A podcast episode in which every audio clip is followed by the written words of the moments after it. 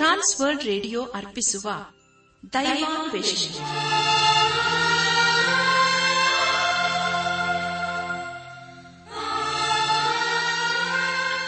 ಆತ್ಮೀಯ ಶ್ರೋತೃ ಬಾಂಧವರಿಗೆ ಪ್ರೀತಿಯ ನಮಸ್ಕಾರ. ನಮ್ಮ ದೈವಾನ್ವೇಷಣೆ ಕನ್ನಡ ಕಾರ್ಯಕ್ರಮವನ್ನು ಆಲಿಸಲು ನಿಮ್ಮನ್ನು ತುಂಬಾ ಹೃದಯದಿಂದ ಸ್ವಾಗತಿಸುತ್ತೇವೆ.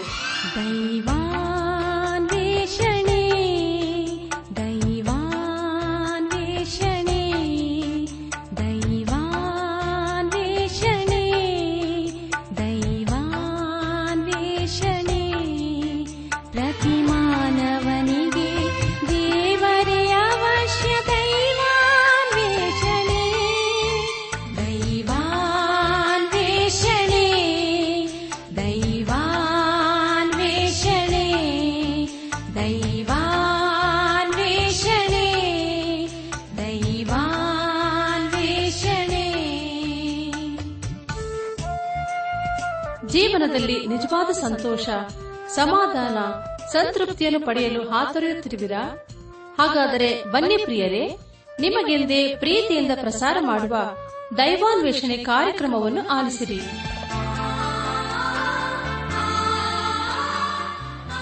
ಒಂದು ಮಧುರವಾದ ಗೀತೆಯ ನಂತರ ದೈವ ಸಂದೇಶವನ್ನು ಆಲಿಸಿ ದಿವ್ಯಾಶೀರ್ವಾದ ಪಡೆದು ಕಾರ್ಯಕ್ರಮದ ಅಂತ್ಯದಲ್ಲಿ ತಿಳಿಸುವ ವಿಳಾಸಕ್ಕೆ ಪತ್ರ ಬರೆಯಿರಿ.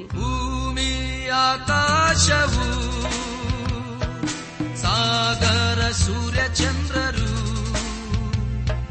ಗಗನದ ತಾರೆಗಳು ನಿನ್ನ ಪ್ರೀತಿ ಸಾರಿ ಹೇಳುವವು. ಭೂಮಿ ಆಕಾಶವು ಸಾಗರ ಸೂರ್ಯ ಚಂದ್ರರು ಗಗನದ ತಾರೆಗಳು ಪ್ರೀತಿ ಸಾರಿ ಹೇಳುವವು. ಓಹೋ ಓಹೋ ಆಹಾ ಆಹಾ ಆಹಾ ಲಾ ಲಾ ಲಾ ಲಾ ಲಾ ಲಾ. ಓಹೋ ಓಹೋ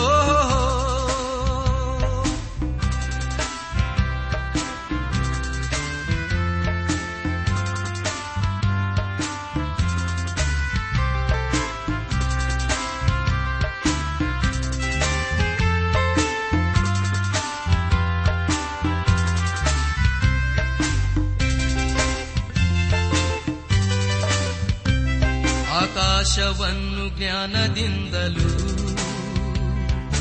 ನಿರ್ಮಿಸಿದವನೀನಲ್ಲವೇ, ಭೂಮಿಯನ್ನು ಕರುಣೆಯಿಂದಲೂ ಆಸಿದವನು ನೀನಲ್ಲವೇ. ಆಕಾಶವನ್ನು ಜ್ಞಾನದಿಂದಲೂ ನಿರ್ಮಿಸಿದವನೀನಲ್ಲವೇ, ಭೂಮಿಯನ್ನು ಕರುಣೆಯಿಂದಲೂ ಆಸಿದವನು ನೀನಲ್ಲವೇ. ನಿನ್ನ ಕೃಪೆಯ ಮೋಘವಾದದು, ನಿನ್ನ ಕೃಪೆಯ ಮೋಘವಾದದು. ಭೂಮಿ ಆಕಾಶವು ಸಾಗರ ಸೂರ್ಯ ಚಂದ್ರರು ಗಗನದ ತಾರೆಗಳು ನಿನ್ನ ಪ್ರೀತಿ ಸಾರಿ ಹೇಳುವವು. ಓಹೋ ಓಹೋ ಲಾ ಲಾ ಲಾ ಲಾ ಲಾ ಲಾ. ಓಹೋ ಆಹಾ ಲಾ ಲಾ ಲಾ ಲಾ ಲಾ ಲಾ.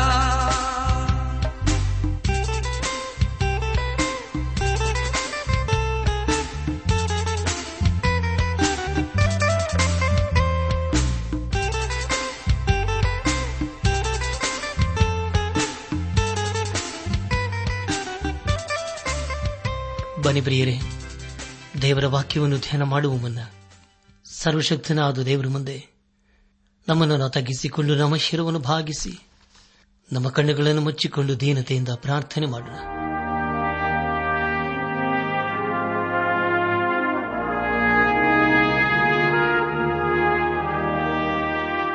ನಮ್ಮನ್ನು ಬಹಳವಾಗಿ ಪ್ರೀತಿ ಮಾಡಿ ಸಾಕಿ ಸಲಹುವ ನಮ್ಮ ರಕ್ಷಕನಲ್ಲಿ ತಂದೆಯಾದ ದೇವರೇ, ನಿನ್ನ ಪರಿಶುದ್ಧವಾದ ನಾಮವನ್ನು ಕೊಂಡಾಡಿ ಹಾಡಿ ಸ್ತುತಿಸುತ್ತೇವೆ. ದೇವಾದಿದೇವನೇ, ರಾಜಾದಿರಾಜನೇ, ಕರ್ತರ ಕರ್ತನೇ, ಒಡೆಯರ ಒಡೆಯನೇ, ನಿನಗೆ ಸ್ತುತಿ ಸ್ತೋತ್ರ ಘನಮಾನ ಮಹಿಮೆ ಪ್ರಭಾವಗಳನ್ನು ಸಲ್ಲಿಸುತ್ತೇವೆ. ನಾವು ಪಾಪಿಗಳಾಗಿದ್ದಾಗಲೇ ನೀನು ನಮ್ಮನ್ನು ಪ್ರೀತಿ ಮಾಡಿದಂಥ ದೇವರು ಕರ್ತನೇ, ನಿನ್ನ ಬದಲಾಗದಂಥ ಹಸ್ತಗಳಿಗೆ ನಮ್ಮ ಜೀವಿತ ಒಪ್ಪಿಸಿಕೊಡ್ತೇವಪ್ಪ. ನೀನೇ ನಮ್ಮನ್ನು ನಡೆಸು. ಇದನ್ನು ವಿಶೇಷವಾಗಿ ಎಲ್ಲ ಯವನಸ್ಥ ಮಕ್ಕಳನ್ನು ನಿನ್ನ ಕೃಪೆ ಹಸ್ತಕ್ಕೆ ಒಪ್ಪಿಸಿಕೊಡ್ತೇವೆ. ಅವರನ್ನು ಅವರ ವಿದ್ಯಾಭ್ಯಾಸ, ಕೆಲಸ, ಕಾರ್ಯ, ಭವಿಷ್ಯತನ್ನು ಆಶೀರ್ವಸಪ್ಪ. ಅವರ ಜೀವಿತದಲ್ಲಿ ದೇವಾ ನಿನ್ನ ಪರಲೋಕದ ವಾಗ್ದಾನಗಳು ನೆರವೇರಿಸಿದ್ದೇವ. ಅವರು ತಮ್ಮ ಜೀವಿತದಲ್ಲಿ ನಿನ್ನ ಜೀವಳ ವಾಕ್ಯಕ್ಕೆ ವಿಧೇಯರಾಗಿ ಜೀವಿಸುತ್ತ ನಿನ್ನ ಆಶೀರ್ವಾದಕ್ಕೆ ಪಾತ್ರರಾಗಲು ದಯ ತೋರಿಸಪ್ಪ. ನಾವೆಲ್ಲರೂ ನಿನ್ನ ಜೀವಳ ವಾಕ್ಯಕ್ಕೆ ವಿಧೇಯರಾಗಿ ಜೀವಿಸುತ್ತ ನಿನ್ನನ್ನೇ ಘನಪಡಿಸುತ್ತಾ ನಿನ್ನ ಆಶೀರ್ವಾದಕ್ಕೆ ಪಾತ್ರರಾಗಲು ದಯ ತೋರಿಸು. ಎಲ್ಲ ಘನಮಾನ ಮಹಿಮೆ ಪ್ರಭಾವಗಳು ನಿನಗೆ ಮಾತ್ರ ಸಲ್ಲುವುದಾಗಲಿ. ನಮ್ಮ ಪ್ರಾರ್ಥನೆ ಸ್ತೋತ್ರಗಳನ್ನು ನಮ್ಮ ಒಡೆಯನು, ನಮ್ಮ ರಕ್ಷಕನೂ ಲೋಕ ವಿಮೋಚಕನೂ ಆದ ಯೇಸು ಕ್ರಿಸ್ತನ ದಿವ್ಯ ನಾಮದಲ್ಲಿ ಸಮರ್ಪಿಸಿಕೊಳ್ಳುತ್ತೇವೆ ತಂದೆಯೇ, ಆಮೇನ್. ನನ್ನ ಆತ್ಮೀಕ ಸಹೋದರ ಸಹೋದರಿಯರೇ, ದೇವರ ವಾಕ್ಯವನ್ನು ಧ್ಯಾನ ಮಾಡುವ ಮುನ್ನ ನಿಮ್ಮ ನಿಮ್ಮ ಸತ್ಯವೇದ ಪೆನ್ ಪುಸ್ತಕದೊಂದಿಗೆ ಸಿದ್ದರಾಗಿದ್ದಿರಲ್ಲವೇ? ಹಾಗಾದರೆ ಪ್ರಿಯರ, ಬನ್ನಿರಿ, ಈ ದಿವಸದಲ್ಲಿ ದೇವರು ನಮಗೇನು ಬೋಧಿಸುತ್ತಾನೋ ಅದನ್ನು ಆಲಿಸಿ ಆತನ ಆಶೀರ್ವಾದಕ್ಕೆ ನಾವು ಪಾತ್ರರಾಗೋಣ. ಕಳೆದ ಕಾರ್ಯಕ್ರಮದಲ್ಲಿ ನಾವು ದಾನಿಯೇಲ ಪ್ರವಾದನೆ ಗ್ರಂಥದ 2ನೇ ಅಧ್ಯಾಯ 36ರಿಂದ 45ನೇ ವಚನದವರೆಗೆ ಧ್ಯಾನ ಮಾಡಿಕೊಂಡು ಅದರ ಮೂಲಕ ನಮ್ಮ ನಿಜ ಜೀವಿತಕ್ಕೆ ಬೇಕಾದ ಅನೇಕ ಆತ್ಮೀಕ ಪಾಠಗಳನ್ನು ಕಲಿತುಕೊಂಡು ಅನೇಕ ರೀತಿಯಲ್ಲಿ ಆಶೀರ್ವಿಸಲ್ಪಟ್ಟಿದ್ದೇವೆ. ಇದೆಲ್ಲ ದೇವರ ಮಹಾಕೃಪೆ ಹಾಗೂ ಸಹಾಯವಾಗಿದೆ. ದೇವರಿಗೆ ಮಹಿಮೆಯುಂಟಾಗಲಿ. ಧ್ಯಾನ ಮಾಡಿದಂಥ ವಿಷಯಗಳನ್ನು ಈಗ ನೆನಪು ಮಾಡಿಕೊಂಡು ಮುಂದಿನ ವೇದ ಭಾಗಕ್ಕೆ ಸಾಗೋಣ. ದಾನಿಯೇಲನು ಅರಸನಾದ ನೆಬೂಕದ್ನೆಚ್ಚರನಿಗೆ ಹೇಳಿದ್ದೇನೆಂದರೆ, ರಾಜನೇ, ನೀನು ಕಂಡದ್ದು ಆಹಾ ಅದ್ಭುತ ಪ್ರತಿಮೆ. ಥಳಥಳನೆ ಹೊಳೆಯುವ ಆ ದೊಡ್ಡ ಪ್ರತಿಮೆಯು ನಿನ್ನೆದುರಿಗೆ ನಿಂತಿತ್ತು, ಭಯಂಕರವಾಗಿ ಕಾಣಿಸಿತು. ಆ ಪ್ರತಿಮೆಯ ತಲೆಯು ಅಪರಂಜಿ, ಎದೆ ತೋಳುಗಳು ಬೆಳ್ಳಿ, ಹೊಟ್ಟೆ ಸೊಂಟ ತಾಮ್ರ, ಕಾಲುಗಳು ಕಬ್ಬಿಣ, ಹೆಜ್ಜೆಗಳು ಕಬ್ಬಿಣ ಮತ್ತು ಮಣ್ಣು. ನೀನು ನೋಡುತ್ತಿರಲಾಗಿ ಬೆಟ್ಟದೊಳಗಿಂದ ಒಂದು ಗುಂಡು ಬಂಡೆಯು ಕೈಯಿಲ್ಲದೆ ಒಡೆಯಲ್ಪಟ್ಟು ಸಿಡಿದು ಬಂದು ಆ ಪ್ರತಿಮೆಯ ಕಬ್ಬಿಣ ಮಣ್ಣಿನ ಹೆಜ್ಜೆಗಳಿಗೆ ಬಡಿದು ಚೂರು ಚೂರು ಮಾಡಿತು. ಆಗ ಕಬ್ಬಿಣ, ಮಣ್ಣು, ತಾಮ್ರ, ಬೆಳ್ಳಿ, ಬಂಗಾರಗಳೆಲ್ಲವೂ ಪುಡಿಪುಡಿಯಾಗಿ ಸುಗ್ಗಿಯ ಕಣಗಳ ಹೊಟ್ಟೆನಂತಾದವು. ಗಾಳಿಯು ತೂರಿಕೊಂಡು ಹೋಗಲು ಅವುಗಳಿಗೆ ನೆಲೆಯೇ ಇಲ್ಲವಾಯಿತು. ಪ್ರತಿಮೆಗೆ ಬಡಿದ ಆ ಬಂಡೆಯು ಮಹಾಪರ್ವತವಾಗಿ ಲೋಕದಲ್ಲೆಲ್ಲ ತುಂಬಿಕೊಂಡಿತು ಎಂಬುದಾಗಿ ಹೇಳಿದ ವಿಷಯಗಳ ಕುರಿತು ನಾವು ಧ್ಯಾನ ಮಾಡಿಕೊಂಡೆವು. ಧ್ಯಾನ ಮಾಡಿದಂತಹ ಎಲ್ಲ ಹಂತಗಳಲ್ಲಿ ದೇವಾದಿದೇವನೇ ನಮ್ಮ ನಡೆಸಿದನು. ದೇವರಿಗೆ ಮಹಿಮೆಯುಂಟಾಗಲಿ. ಇಂದು ನಾವು ದಾನಿಯೇಲ ಪ್ರವಾದನೆ ಗ್ರಂಥ 2ನೇ ಅಧ್ಯಾಯ 46ರಿಂದ 3ನೇ ಅಧ್ಯಾಯದ 18ನೇ ವಚನದವರೆಗೆ ಧ್ಯಾನ ಮಾಡಿಕೊಳ್ಳೋಣ. ಪ್ರಿಯ ದೇವಜನರೇ, ಈ ವಚನಗಳಲ್ಲಿ ಬರೆಯಲ್ಪಟ್ಟಿರುವಂತಹ ಮುಖ್ಯ ವಿಷಯಗಳು: ಅರಸನಾದ ನೆಬೂಕದ್ನೆಚ್ಚರನು ದಾನಿಯೇಲನನ್ನು ಸನ್ಮಾನಿಸುವುದು ಹಾಗೂ ದೇವರ ಭಕ್ತರನ್ನು ಅಗ್ನಿಯು ಸುಡದೆ ಹೋಗುವಂತಹ ಸಂಗತಿಗಳು ಎಂಬುದಾಗಿ. ಪ್ರಿಯರೇ, ಮುಂದೆ ಮುಂದೆ ನಾವು ಧ್ಯಾನ ಮಾಡುವಂತಹ ಎಲ್ಲ ಹಂತಗಳಲ್ಲಿ ದೇವರನ್ನು ಆಶ್ರಯಿಸಿಕೊಳ್ಳೋಣ. ದಾನಿಯೇಲ ಪ್ರವಾದನೆ ಗ್ರಂಥ 2ನೇ ಅಧ್ಯಾಯ 46 ಹಾಗೂ 47ನೇ ವಚನಗಳನ್ನು ಓದುವಾಗ, ಪ್ರಿಯ ದೇವಜನರೇ, ಈ ವಚನಗಳ ಮೂಲಕ ನಾವು ತಿಳಿದುಕೊಳ್ಳುವುದೇನೆಂದರೆ, ದಾನಿಯೇಲನು ಹೇಳಿದ ಮಾತನ್ನು ಕೇಳಿಸಿಕೊಂಡ ನೆಬೂಕದ್ನೆಚ್ಚರನು ಸಂತೋಷಪಟ್ಟು ದಾನಿಯೇಲನನ್ನು ಆರಾಧನೆ ಮಾಡುವುದಕ್ಕೆ ಆಗ ಅವನು ಹೇಳಿದ್ದನ್ನು ಕೇಳಿಸಿಕೊಳ್ಳಲು ಬೇರೆಯವರಿಗೆ ಹೇಳಿದನು ಎಂಬುದಾಗಿ. ಆದರೆ ನೆಬೂಕದ್ನೆಚ್ಚರನು ಈಗಾಗಲೇ ದೇವರ ಅಸಹ್ಯಪಡುವ ಆರಾಧನೆಯನ್ನು ಮಾಡುತ್ತಿದ್ದಾನೆ. ಈಗ ಅವನು ಕತ್ತಲೆಯಿಂದ ಬೆಳಕಿಗೆ ಬರಲಿದ್ದಾನೆ. ದಾನಿಯೇಲ ಪ್ರವಾದನೆ ಗ್ರಂಥ 2ನೇ ಅಧ್ಯಾಯ 48 ಹಾಗೂ 49ನೇ ವಚನಗಳನ್ನು ಓದುವಾಗ, ಬಳಿಕ ರಾಜನು ದಾನಿಯೇಲನನ್ನು ದೊಡ್ಡಸ್ತಿಗೆ ತಂದು ಅವನಿಗೆ ಅಮೂಲ್ಯವಾದ ಬಹುಮಾನಗಳನ್ನು ಕೊಟ್ಟು ಬಾಬೆಲ್ ಸಂಸ್ಥಾನವನ್ನೆಲ್ಲ ಅಧೀನಪಡಿಸಿ ಬಾಬೆಲಿನ ವಿದ್ವಾಂಸರ ಸಕಲ ಮುಖ್ಯಸ್ಥರಿಗೂ ಅವನನ್ನು ಮುಖ್ಯಸ್ಥನಾಗಿ ನೇಮಿಸಿದನು. ದಾನಿಯೇಲನು ಭಿನ್ನ ಮಾಡಲು ರಾಜನು ಶದ್ರಕ್, ಮೇಷಕ್, ಅವದ್ನಿಗೋ ಎಂಬುವರಿಗೆ ಬಾಬೆಲ್ ಸಂಸ್ಥಾನದ ಕಾರ್ಯಭಾರವನ್ನು ವಹಿಸಿದನು. ದಾನಿಯೇಲನು ಅರಮನೆಯಲ್ಲಿ ನಿಂತನು ಎಂಬುದಾಗಿ. ಕರ್ತನಲ್ಲಿ ಪ್ರಿಯರಾದವರೇ, ಈಗ ದಾನಿಯೇಲನಿಗೆ ಅನೇಕ ಬಹುಮಾನಗಳು ಕೊಡಲಾಗಿದೆ. ಆದರೆ ಈ ಒಂದು ಸಮಯದಲ್ಲಿ ದಾನಿಯೇಲನು ತನ್ನ ದೇವರನ್ನು ಮರೆಯಲಿಲ್ಲ. ಅವನು ಕೂಡ ಬಾಬೆಲಿನ ರಾಜ್ಯದಲ್ಲಿ ಅಧಿಕಾರಕ್ಕೆ ಬಂದನು. ಈಗ ದಾನಿಯೇಲನು ಉನ್ನತ ಅಧಿಕಾರಿಯಾಗಿದ್ದಾನೆ. ಅವನು ಈಗ ಬಾಬೆಲಿನ ನ್ಯಾಯಾಧಿಪತಿ ಹಾಗೂ ಪ್ರಧಾನಮಂತ್ರಿಯಾಗಿದ್ದಾನೆ. ಪ್ರಿಯರೇ, ಇದೆಲ್ಲವೂ ದೇವರಿಂದಲೇ ಆದದ್ದು. ಮನುಷ್ಯರಿಗೆ ಅಸಾಧ್ಯವಾದ ಕಾರ್ಯಗಳು ದೇವರಿಗೆ ಸಾಧ್ಯ. ದೇವರಿಗೆ ಮಹಿಮೆಯುಂಟಾಗಲಿ. ಇಲ್ಲಿಗೆ ದಾನಿಯೇಲ ಪ್ರವಾದನೆ ಗ್ರಂಥದ 2ನೇ ಅಧ್ಯಾಯವು ಮುಕ್ತಾಯವಾಯಿತು. ಇಲ್ಲಿವರೆಗೂ ದೇವಾದ ದೇವನೇ ನಮ್ಮ ನಡೆಸಿದನು. ದೇವರಿಗೆ ಮಹಿಮೆಯುಂಟಾಗಲಿ. ಮುಂದೆ ನಾವು ದಾನಿಯೇಲ ಪ್ರವಾದನೆ ಗ್ರಂಥದ 3ನೇ ಅಧ್ಯಾಯವನ್ನು ಧ್ಯಾನ ಮಾಡಿಕೊಳ್ಳೋಣ. ಈ ಅಧ್ಯಾಯದಲ್ಲಿ ಬರೆದಿರುವಂತಹ ಮುಖ್ಯ ವಿಷಯ ದೇವಭಕ್ತರನ್ನು ಅಗ್ನಿಯು ಸುಡದೆ ಹೋದದ್ದು ಎಂಬುದಾಗಿ. ಪ್ರಿಯರೇ, ಮುಂದೆ ಮುಂದೆ ನಾವು ಧ್ಯಾನ ಮಾಡುವಂತಹ ಎಲ್ಲ ಹಂತಗಳಲ್ಲಿ ದೇವರನ್ನು ಆಶ್ರಯಿಸಿಕೊಳ್ಳೋಣ. ದಾನಿಯೇಲ ಪ್ರವಾದನೆ ಗ್ರಂಥದ 3ನೇ ಅಧ್ಯಾಯದಲ್ಲಿ ಅರಸನಾದ ನೆಬೂಕದ್ನೆಚ್ಚರನು ತನ್ನ ದೇಶವು ದೇವರ ಆಶ್ರಯ ಪಡುವ ಆರಾಧನೆ ಮಾಡುವುದಕ್ಕೆ ಆಗ್ರಹ ಕೊಟ್ಟನು. ಶದ್ರಕ್, ಮೇಷಕ್, ಅವದ್ನಿಗೋ ಎಂಬುವರನ್ನು ಅರಸನಾದ ನೆಬೂಕದ್ನೆಚ್ಚರನು ಬೆಂಕಿಲಿ ಹಾಕಿಸುತ್ತಾನೆ. ಅದಕ್ಕೆ ಕಾರಣ ಅವರು ಅರಸನ ಮಾತನ್ನು ಕೇಳದೆ ಹೋದದೇ ಆಗಿತ್ತು.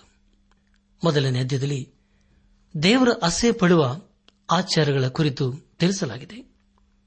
2ನೇ ಅಧ್ಯಾಯದಲ್ಲಿ ಅಸಹ್ಯ ಆರಾಧನೆಯ ತಪ್ಪು ಸಿದ್ಧಾಂತಕ್ಕೆ ನ್ಯಾಯ ತೀರ್ಪು, 3ನೇ ಅಧ್ಯಾಯದಲ್ಲಿ ಗರ್ವಕ್ಕೆ ನ್ಯಾಯ ತೀರ್ಪು ಹೇಗೆ ಆಗುತ್ತದೆ ಎಂಬುದಾಗಿ ತಿಳಿದುಬರುತ್ತದೆ. 3ನೇ ಅಧ್ಯಾಯ ಪ್ರಾರಂಭದ 2 ವಚನಗಳಲ್ಲಿ ಹೀಗೆ ಓದುತ್ತೇವೆ. ರಾಜನಾದ ನೆಬೂಕದ್ನೆಚ್ಚರನು 60 ಮೊಳ ಎತ್ತರದ 6 ಮೊಳ ಅಗಲದ ಒಂದು ಬಂಗಾರದ ಪ್ರತಿಮೆಯನ್ನು ಮಾಡಿಸಿ ಬಾಬೆಲ್ ಸಂಸ್ಥಾನದ ದೂರ ಎಂಬ ಬಯಲಿನಲ್ಲಿ ನಿಲ್ಲಿಸಿದನು. ಆಗ ರಾಜನಾದ ನೆಬೂಕದ್ನೆಚ್ಚರನು ತಾನು ನಿಲ್ಲಿಸಿದ ಪ್ರತಿಮೆಯ ಪ್ರತಿಷ್ಠೋತ್ಸವಕ್ಕೆ ಉಪರಾಜ್ಯ, ನಾಯಕ, ದೇಶಾಧಿಪತಿ, ಮಂತ್ರಿ, ಕೋಶಾಧ್ಯಕ್ಷ, ನ್ಯಾಯಾಧಿಪತಿ, ವಿಚಾರಕ ಇವರನ್ನು ಸಮಸ್ತ ಸಂಸ್ಥಾನಾಧಿಕಾರಿಗಳನ್ನು ಒಟ್ಟುಗೂಡಿಸುವಂತೆ ದೂತರನ್ನು ಕಳಿಸಿದನು ಎಂಬುದಾಗಿ. ನನ್ನಾತ್ಮಿಕ ಸಹೋದರ ಸಹೋದರಿಯರೇ, ಇಲ್ಲಿ ನಾವು ಬಂಗಾರದ ಪ್ರತಿಮೆಯ ಕುರಿತು ಓದಿಕೊಂಡಿದ್ದೇವೆ. ಇದು ಬೇಡವಾದ ಹಾಗೂ ಐಶ್ವರ್ಯವನ್ನು ವಿನಾಕಾರಣ ತೋರಿಸುವ ಸಂಗತಿಯಾಗಿದೆ.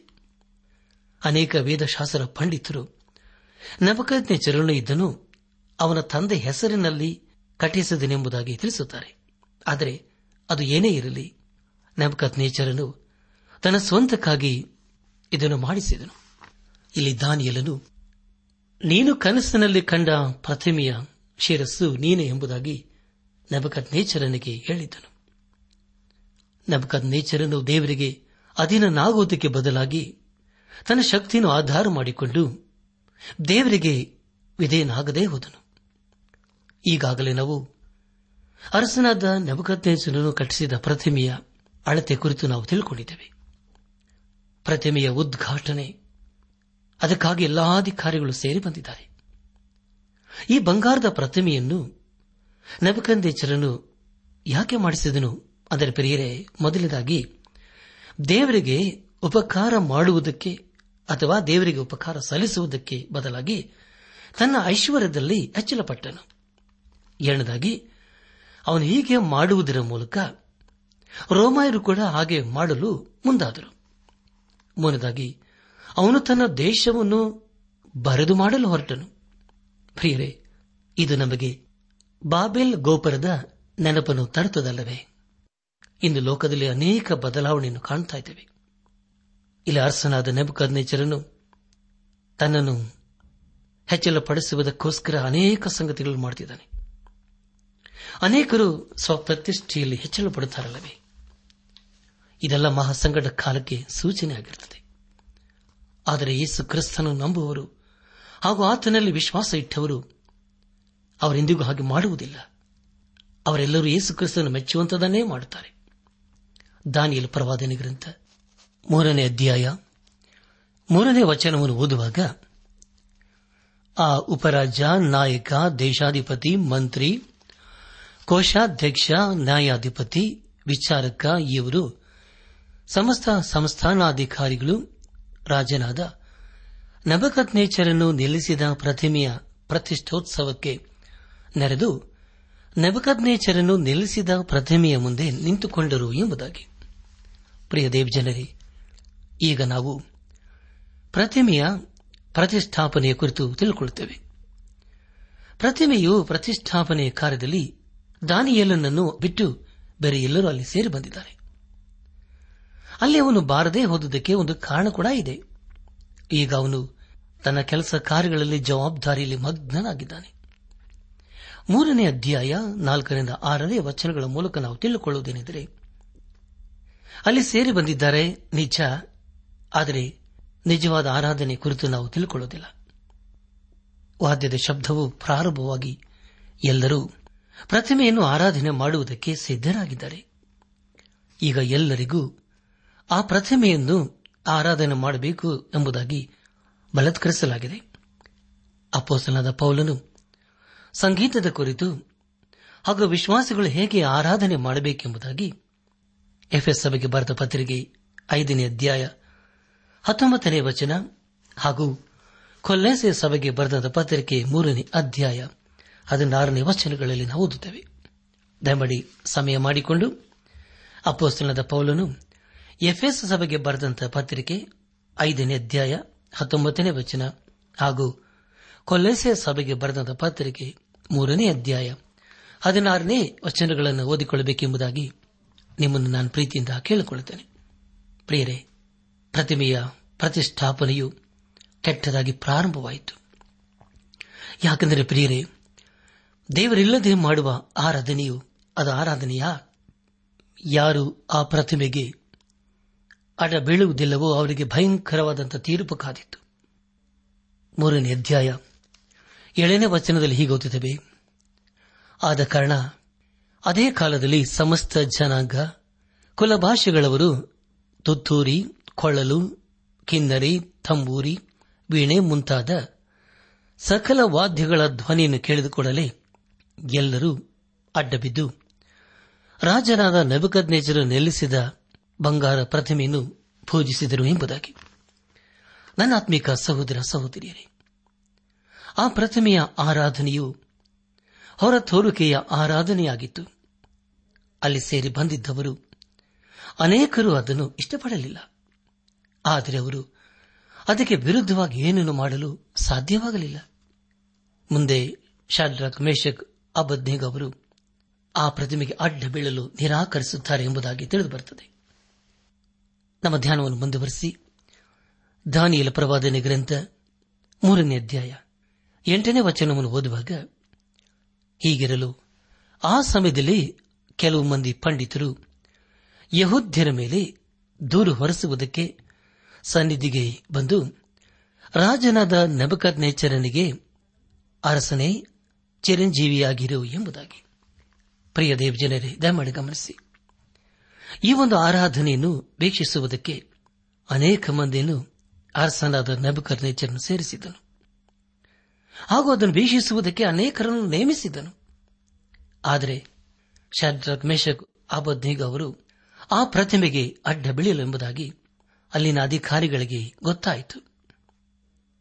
ಆ ಮೂವರು ಯಾಕೆ ಅಲ್ಲಿಗೆ ಬಂದಿದ್ದರು ಅಂದರೆ ಅವರೂ ಕೂಡ ಬಾಬೇಲಿನಲ್ಲಿ ಅಧಿಕಾರಿಗಳಾಗಿದ್ದರು. ಸರಿಯಾಗಿ ಹೋದ ಇಸ್ರಾಯೇಲರು ಅಲ್ಲಿಗೆ ಬರುವ ವಿಷಯವಿಲ್ಲ.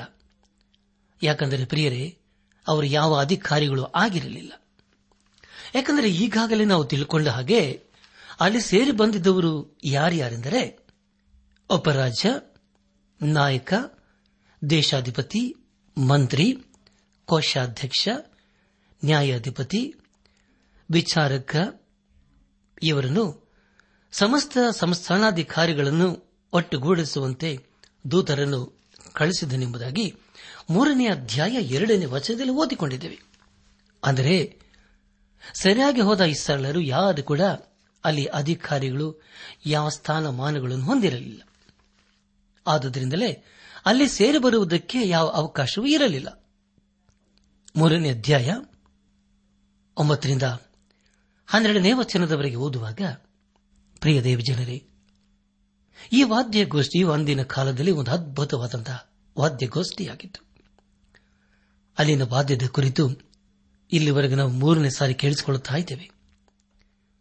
ಆದರೆ ಅಲ್ಲಿ ಸೇರಿದ ಅಧಿಕಾರಿಗಳು ಶಾಡ್ರಕ್, ಮೇಷಕ್, ಅಬದ್ದಿಗೋ ಅವರು ಆ ಪ್ರತಿಮೆಗೆ ಅಡ್ಡ ಬೀಳುತ್ತಾ ಇಲ್ಲ ಎಂಬುದಾಗಿ ಅರಸನಿಗೆ ತಿಳಿಸಿದರು.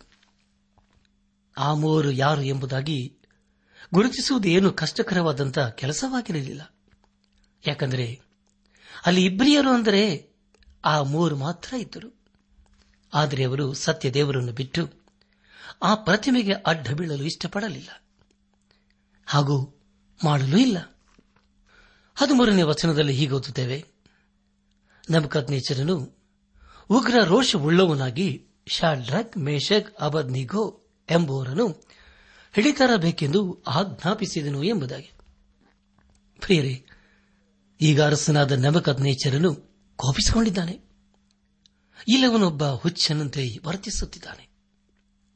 ನಮ್ಮ ಧ್ಯಾನವನ್ನು ಮುಂದುವರೆಸಿ ದಾನಿಯೇಲ ಪ್ರವಾದನೆ ಗ್ರಂಥ 3ನೇ ಅಧ್ಯಾಯ 14ನೇ ವಚನವನ್ನು ಓದುವಾಗ, ಪ್ರಿಯ ದೇವಜನರೇ, ಈ ವಚನದ ಮೂಲಕ ನಾವು ತಿಳಿದುಕೊಳ್ಳುವುದೇನೆಂದರೆ, ಅರಸನಾದ ನೆಬೂಕದ್ನೆಚ್ಚರನು ಶಾಡ್ರಕ್, ಮೇಷಕ್, ಅಬದ್ದಿಗೋ ಇವರು ನನ್ನ ದೇವರನ್ನು ಸೇವಿಸದೆ ನಾನು ನಿಲ್ಲಿಸಿದ ಬಂಗಾರದ ಪ್ರತಿಮೆಗೆ ಅಡ್ಡಿ ಬೆಳೆದೇ ಇರುವುದು ನಿಜವೋ ಎಂಬುದಾಗಿ ತನ್ನವರ ಸಂಗಡ ವಿಚಾರಿಸಿ ತಿಳಿದುಕೊಳ್ಳುತ್ತಾನೆ.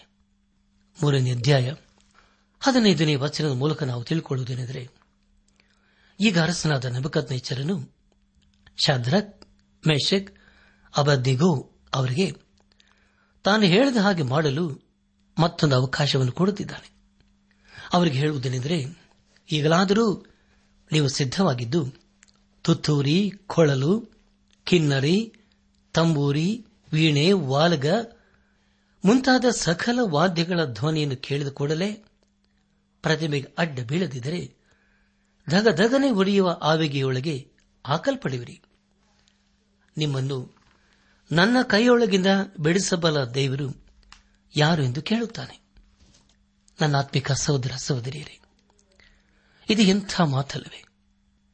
ನಮ್ಮ ಧ್ಯಾನವನ್ನು ಮುಂದುವರೆಸಿ ದಾನಿಯೇಲ ಪ್ರವಾದನೆ ಗ್ರಂಥ 3ನೇ ಅಧ್ಯಾಯ 16ನೇ ವಚನವನ್ನು ಓದುವಾಗ, ಇದನ್ನು ಕೇಳಿ ಶಾದ್ರಕ್, ಮೇಷಕ್, ಅಬದ್ನೆಗೋ ಎಂಬುವರು ರಾಜನಿಗೆ, ನೆಬೂಕದ್ನೆಚ್ಚರನೇ, ಈ ವಿಷಯದಲ್ಲಿ ನಾವು ನಿನಗೆ ಏನೂ ಹೇಳಬೇಕಾಗಿಲ್ಲ ಎಂಬುದಾಗಿ.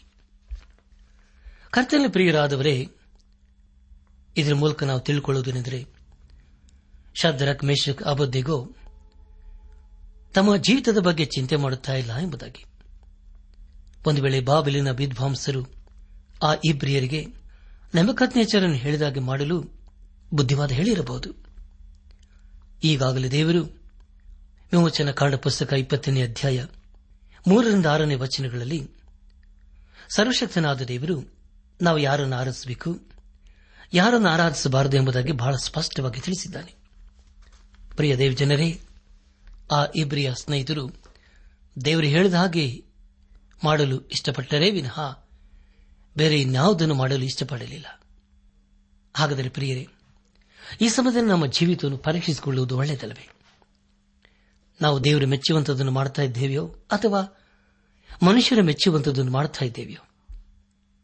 ದಾನಿಯೇಲ ಪ್ರವಾದನೆ ಗ್ರಂಥ 3ನೇ ಅಧ್ಯಾಯ 17 ಹಾಗೂ 18ನೇ ವಚನಗಳ ಮೂಲಕ ನಾವು ತಿಳಿದುಕೊಳ್ಳುವುದೇನೆಂದರೆ, ಆ ಇಬ್ರಿಯ ಸ್ನೇಹಿತರು ಹೇಳುವುದೇನೆಂದರೆ, ಅರಸೇ, ನಾವು ಸೇವಿಸುವ ದೇವರಿಗೆ ಚಿತ್ತವಿದ್ದರೆ ಆತನು ದಗದಗನೆ ಉರಿಯುವ ಆವಿಗೆಯೊಳಗಿಂದ ನಮ್ಮನ್ನು ಬಿಡಿಸಬಲ್ಲನು, ಹೇಗೂ ನಿನ್ನ ಕೈಯಿಂದ ನಮ್ಮನ್ನು ಬಿಡಿಸುವನು.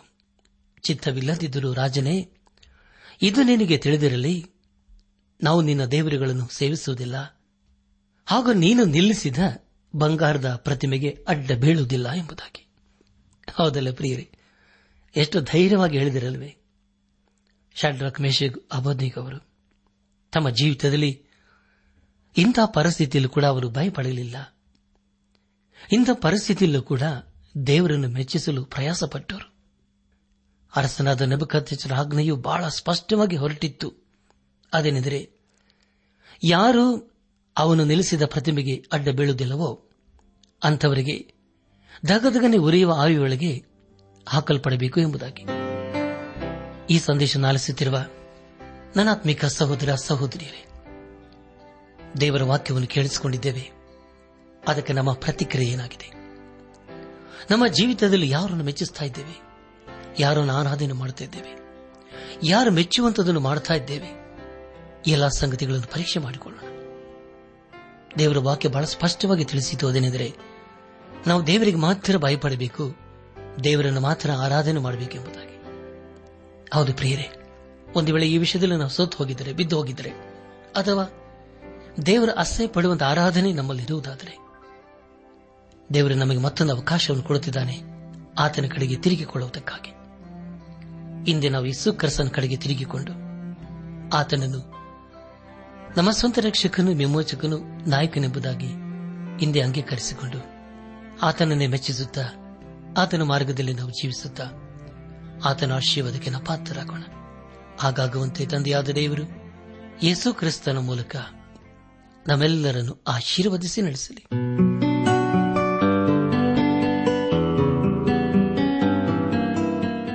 ಪ್ರಿಯರೇ, ನಿಮಗೆ ಪ್ರಾರ್ಥನೆಯ ಅವಶ್ಯಕತೆ ಇದ್ದರೆ, ನಿಮ್ಮಲ್ಲಿ ಏನಾದರೂ ಸಂದೇಹ ಅಥವಾ ಸಲಹೆಗಳಿದ್ದರೆ, ದಯಮಾಡಿ ದೂರವಾಣಿಯ ಕರೆ ಮೂಲಕ ನಮಗೆ ತಿಳಿಸಿರಿ.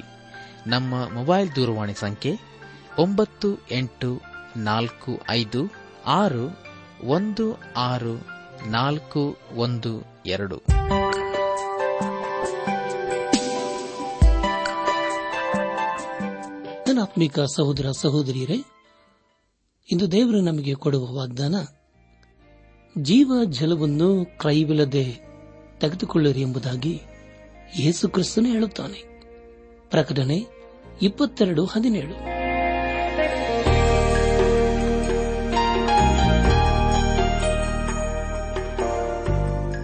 ಪ್ರಿಯರೇ, ದೈವಾನ್ವೇಷಣೆ ಕಾರ್ಯಕ್ರಮವು ನಿಮ್ಮ ಅನುದಿನ ಜೀವನಕ್ಕೆ ಬೇಕಾದ ನವ ಉತ್ತೇಜನ ಹಾಗೂ ಆಶೀರ್ವಾದ ನೀಡಿದೆ ಎಂದು ನಾವು ನಂಬುತ್ತೇವೆ.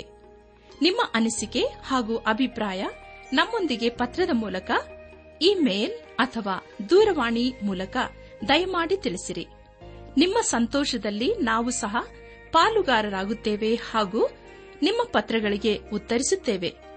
ಈ ಕಾರ್ಯಕ್ರಮವನ್ನು ಕೇಳುವಂತೆ ನಿಮ್ಮ ಸ್ನೇಹಿತರಿಗೂ, ಬಂಧುಗಳಿಗೂ, ನೆರೆಹೊರೆಯವರಿಗೂ ತಿಳಿಸಿರಿ.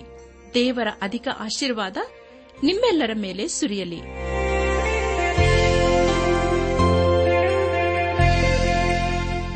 ನಮ್ಮ ವಿಳಾಸ: ದೈವಾನ್ ವೇಷಣೆ, ಟ್ರಾನ್ಸ್ ವರ್ಲ್ಡ್ ರೇಡಿಯೋ ಇಂಡಿಯಾ, ಟಪಾಲು ಸಂಖ್ಯೆ 4320, ಬೆಂಗಳೂರು 560043. ನಮ್ಮ ಇಮೇಲ್ ವಿಳಾಸ kanttb@radio882.com. ನಮಸ್ಕಾರ ಪ್ರಿಯರೇ.